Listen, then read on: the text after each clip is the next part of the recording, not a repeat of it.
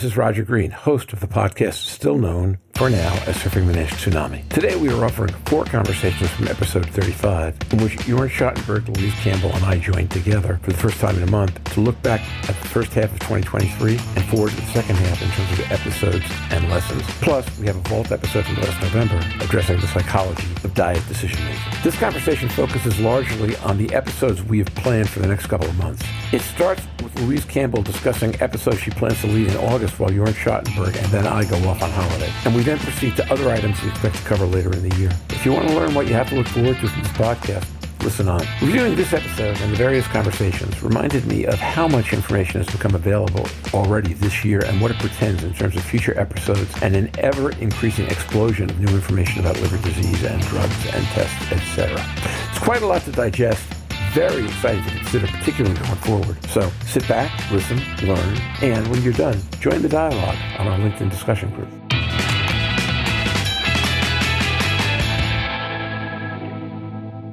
Why don't we slide into what we're going to do next? Because we want to get Joern off the bed. And, and, frankly, I think we've got some cool episodes coming. So, Louise, so over the next three weeks, while Joern is away for two and then I'm away for the third, Louise isn't going to be driving the entire boat, but she's got a couple of episodes that she's pulling together now that are going to be an important part of the agenda. And uh, so do us a favor and do our listeners a favor and whet their appetites for what they might be looking forward to. Joern Schattenberg. Well, well, after that intro, Roger, I can't leave. I mean, I got to stick around and hear what Louise uh, is up to, right? Uh, yeah, there, that was part of the purpose, Joern. Yeah, you got it. Okay, go ahead, Louise. Louise Campbell. These are all subject to confirmation. One of them is to follow the team in Brisbane who've been doing the Locate NASH study, because I would like to have a conversation with them about their work and the evidence that they're producing, because it sounds very exciting, because they've done cost analysis in different areas that aren't traditionally done. But the whole program is centered around locating NASH through FibroScan and actual the patient portfolio in real life. So this is a study that's been running for the last couple of years. I'm just going to whet people's appetite. I'm going to let the team tell you exactly what the study is because that would steal their thunder, but also the hard work that everybody's done there. So that was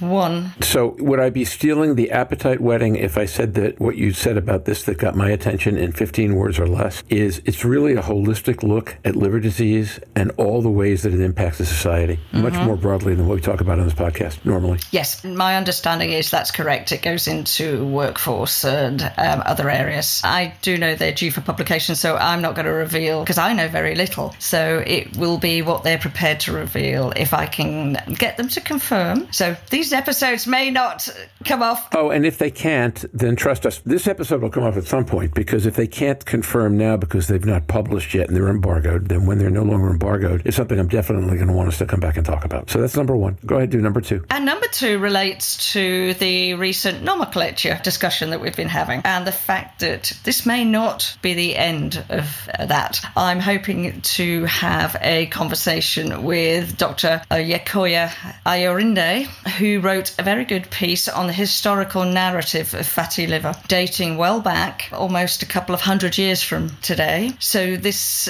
may not be the newest disease, but it is certainly got a long way to go and it's undergone a lot of different changes for what it's been called and how it's been referred to over that couple of hundred years. So, in a couple of hundred years' time, somebody may dust off this episode and say the new name for is X and Y, and we have now gone back. So, I'm hoping to have a very interesting conversation about the history and where it's come from to where we are now. That's been previously published. It's a historical narrative from fatty liver in the 19th century to contemporary NAFLD, and it's um, reconciling the present with the past. And of course, we've taken a leap forward since this was published in 2021. And this is an Australian physician out of Perth, and Australia will not be changing currently with Asia Pacific from NAFLD and MAFLD, or MAFLD and NASH. So um, it'll be an interesting conversation, but I'm so excited about the history, and it's not as new as we think it is. Louise, I will bet this much. I will bet that when we come back to this this space in 20 years, assuming we're all around to do that, that we will learn that there are more names and more subdivisions and maybe even a different general focus. I talk about cancer, which started out as cancer as in Nixon thought he could find one cure for cancer in 1969 in the U.S. And then we understood that cancers in different organs are different things and there, there are different kinds of cancers in each organ. And then eventually found some commonalities. I expect we'll have undergo the same process here as NITs come into the picture. And as we get an AI and we get a richer understanding of the disease, in fact, that's exactly what I would anticipate will happen. So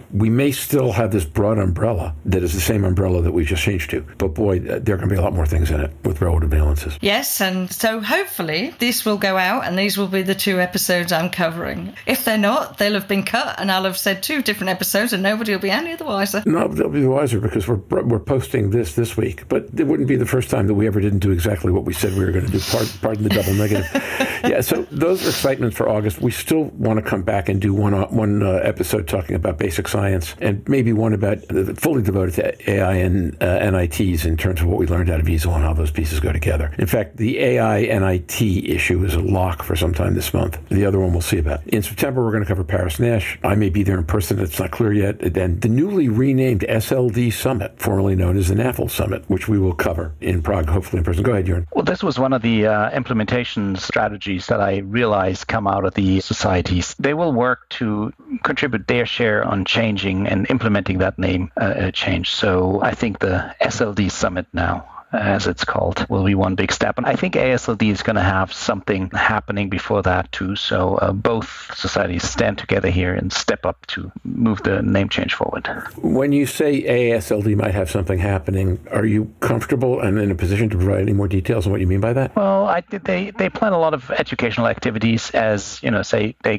whatever they can do through their web pages, through their webinars, their offerings. So I the general educational activities are being planned through AASLD SLD that should be announced soon. Okay, but nothing on the scale of a major meeting rebrand like SLD Summit. Not a meeting. No, no, no, not okay. that. I, I, wasn't either. That was I, I, asked the question not knowing the answer, or knowing that if there was an answer, I didn't know it. Try it that way. Yeah. So we'll be looking at those at some point. Several people, you and I have mentioned this to you yet, and have asked for a specific meeting where we pull together as many of the key players in Nail NIT as possible. We talked about that a lot when it got started, and folks have said, "Well, gee, what's going on with that?" There were a couple of presentations at EASL that were important presentations that were clearly Nail NIT presentations. But to look more broadly at kind of an update on that and where it's going is something we'll be looking to do sometime this fall. I'm starting to work on an episode that we've badly needed forever and I haven't known how to put together, which is U.S. payers and, and what they will and won't pay for and, and, and how they're going to evaluate this issue when it comes to market, because I think that's going to be pivotally important. So I, I anticipate that sometime in September, October. And frankly, one of the reasons I'm putting all this out here is we get a lot of listeners. As you'll hear in the business report, we just had our second straight 10,000 download month, which is the first time we've ever done that. And we'd like you guys, you folks, when I say guys, you know I come from Brooklyn or Long Island, which is close enough. We'd like you folks, you good, gentle people, to let us know what you'd like us to be talking about that we're not. What are areas and people you'd like to see us bring on that either we've not brought on in a while or have not brought on at all, and, and topics you'd like to see up for discussion that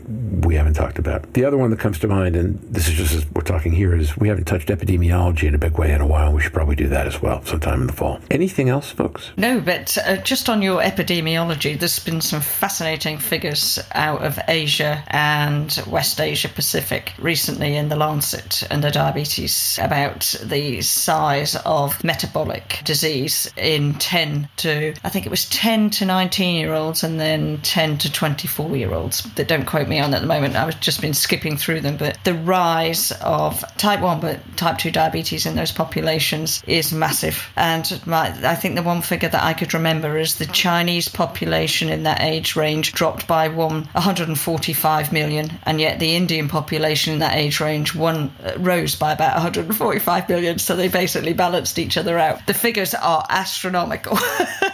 but the concern of the rise of uh, metabolic associated diseases and NCDs, which is what they're focused on, epidemiology would be a great one, particularly in that region. Yeah, Mazen was citing a number last week about the uh, Lancet study on diabetes in 2050. They said there's expected 1.5 billion people will be alive and living with diabetes in the year 2050, which is um, mind boggling, really. Uh, the figures are frightening. So, the only thing I might want to add at this stage is that, you know, with all these people living with uh, type 2 diabetes in increasing numbers, we're coming to the end of this podcast, but they're reaching the end of their liver capacity. So, a lot of these people are developing cirrhosis and clinical significant portal hypertension. And this is something we want to avoid with the therapies that are currently being developed. But to me, as a clinician, it's so exciting to see that some of the companies are also moving into that advanced field, clinical significant portal hypertension, decreasing the rate of decompensation. You might, if you have an effective drug, see effects even in a shorter timeline. You don't need five year outcome trials to show efficacy of the drug. So while it might be a tough drop to swallow or whatever you might say, you know, tough target, uh, a difficult study to be done because those are sick patients. If you have an effective drug, you, you can be successful at a rate that we're not seeing in the F2, F3 treatment trials today. That makes tremendous sense. I mean, Stephen, if you recall, was it last week that he made the comment that he's confident we'll have some demonstration in the near future that FGF21s can get approved in control cirrhosis? That's not what you're talking about. You're talking about the step after that, right? As people start to decompensate. So even more, yeah. So it, there are early drug programs uh, that are being set up for that. Uh, clinical significant portal hypertension being defined as portal pressure over 10 millimeter mercury, meaning they have varices, they have high risk of ascites, and this is beyond what we're currently uh, looking at in most of the trials. But there are some compounds being developed for that arena of clinical significant portal hypertension. Well, okay, so then let's put a uh, mark on the wall that says we need to do a, a cirrhosis episode, and we can really look at both of those at once, earlier and later, and ask what's happening because you're right. I mean, A, in the liver galaxy, those are the patients in the hepatology practice that need the most help the fastest, and treating them is different. So, with that, why don't we wrap up? And I'm going to ask each of you to take 30 seconds and just make up an answer to this one, and I will as well. One episode you'd like to see us do sometime before the end of the year that we've not mentioned yet. Oh, and saying covering AASLD is a cheat. Well, given such short notice, I'd like to debate does Santa Claus fatty liver disease and which type? Because you've just literally you flew through me with exactly what I'd like to cover, but um, I hadn't really thought about what we hadn't covered. that I'd like to see. But it would be an interesting debate. I love that episode. Of course, there's a theological problem. Well, what symptoms can we discern that he's got? Yeah, we, have got to bring the non Christians to that party, so we might have to pick a few religious figures. I mean, I'm, I'm, thinking you could do historiography on Buddha as well, and that might be kind of interesting. Well, if you go back to my comment last week, is we do look at, have to look at the psychological aspects of what we're doing with these medications in the fact that curves are part of nature. Curves are seen as a sign of fertility by changing somebody's body habitus positively or negatively actually has serious repercussions. So, whilst we might be laughing about St. Nick or what he's called in different languages and areas, actually, there is a serious undertone about the change. We're all trying to pigeonhole people and lose weight and that, but it's where we lose the weight and how we measure it. So, there is a serious side to St. Nicholas and uh, Buddha and the curvy sculptures that we see that people atone. Louise, one of the things I love about that answer is that Jorn would only come up with something that off the beaten path when he's really tired. So well, I can't. I can't beat night. Santa Claus. I mean, that's just. I was kind of. I was thinking. I was thinking serious business here. So I. I thought we should really re-invite more colleagues to join us uh, in the discussion because I think you know in the momentum we're at this point in broadening the outreach and, and moving uh, steatotic liver disease to a broader audience. I think it'd be great to have a, you know, a primary care physician's voice that we haven't spoken with or that might not have as much contact with the disease itself, but of course a lot of insight in managing everyday's patients. Get somebody uh, of those colleagues on this podcast here, even an endocrinologist that's not uh, as heavily focused on fatty liver disease as uh, Ken Cusi might be, for example. So um, I think, uh, you know, sitting down together, we can come up with a few suggestions and, and invite new surfers. You're not. I, th- I think that's eminently doable. Listen, we've got uh, GPs and endocrinologists who are not as prominent as Ken as regulars on every episode of Rising Tide for exactly that reason, because that's where the target is. It might be interesting to get some of those folks, one or two of them, to get together with a couple of the hepatology KOLs. I think that's a great idea. I think Joern's right. On a more serious note, now I've had a little bit more time to think about it than just being thrown at that 30 second question. But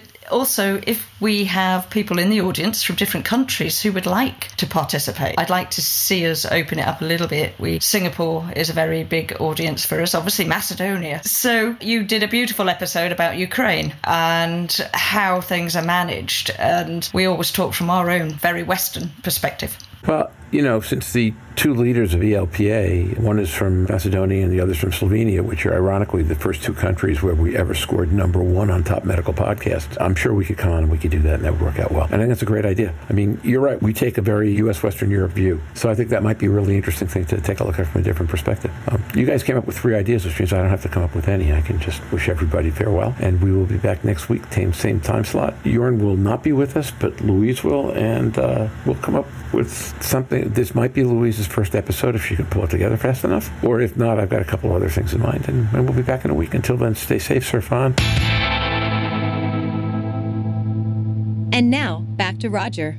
We hope you've enjoyed this recording. If you have any questions or comments about the content of this conversation or the entire episode, please put them in the review section of the page from which you downloaded the conversation or send an email to questions at surfingnash.com. If you have suggestions for episodes you'd like to see us prepare in the fall, that would be the right way to send those to us as well. We'll be back next week, ideally with one of the conversation topics Louise Campbell discussed in conversation four of this episode. Until then, stay safe, surf on. We'll see you on the podcast. Bye bye now.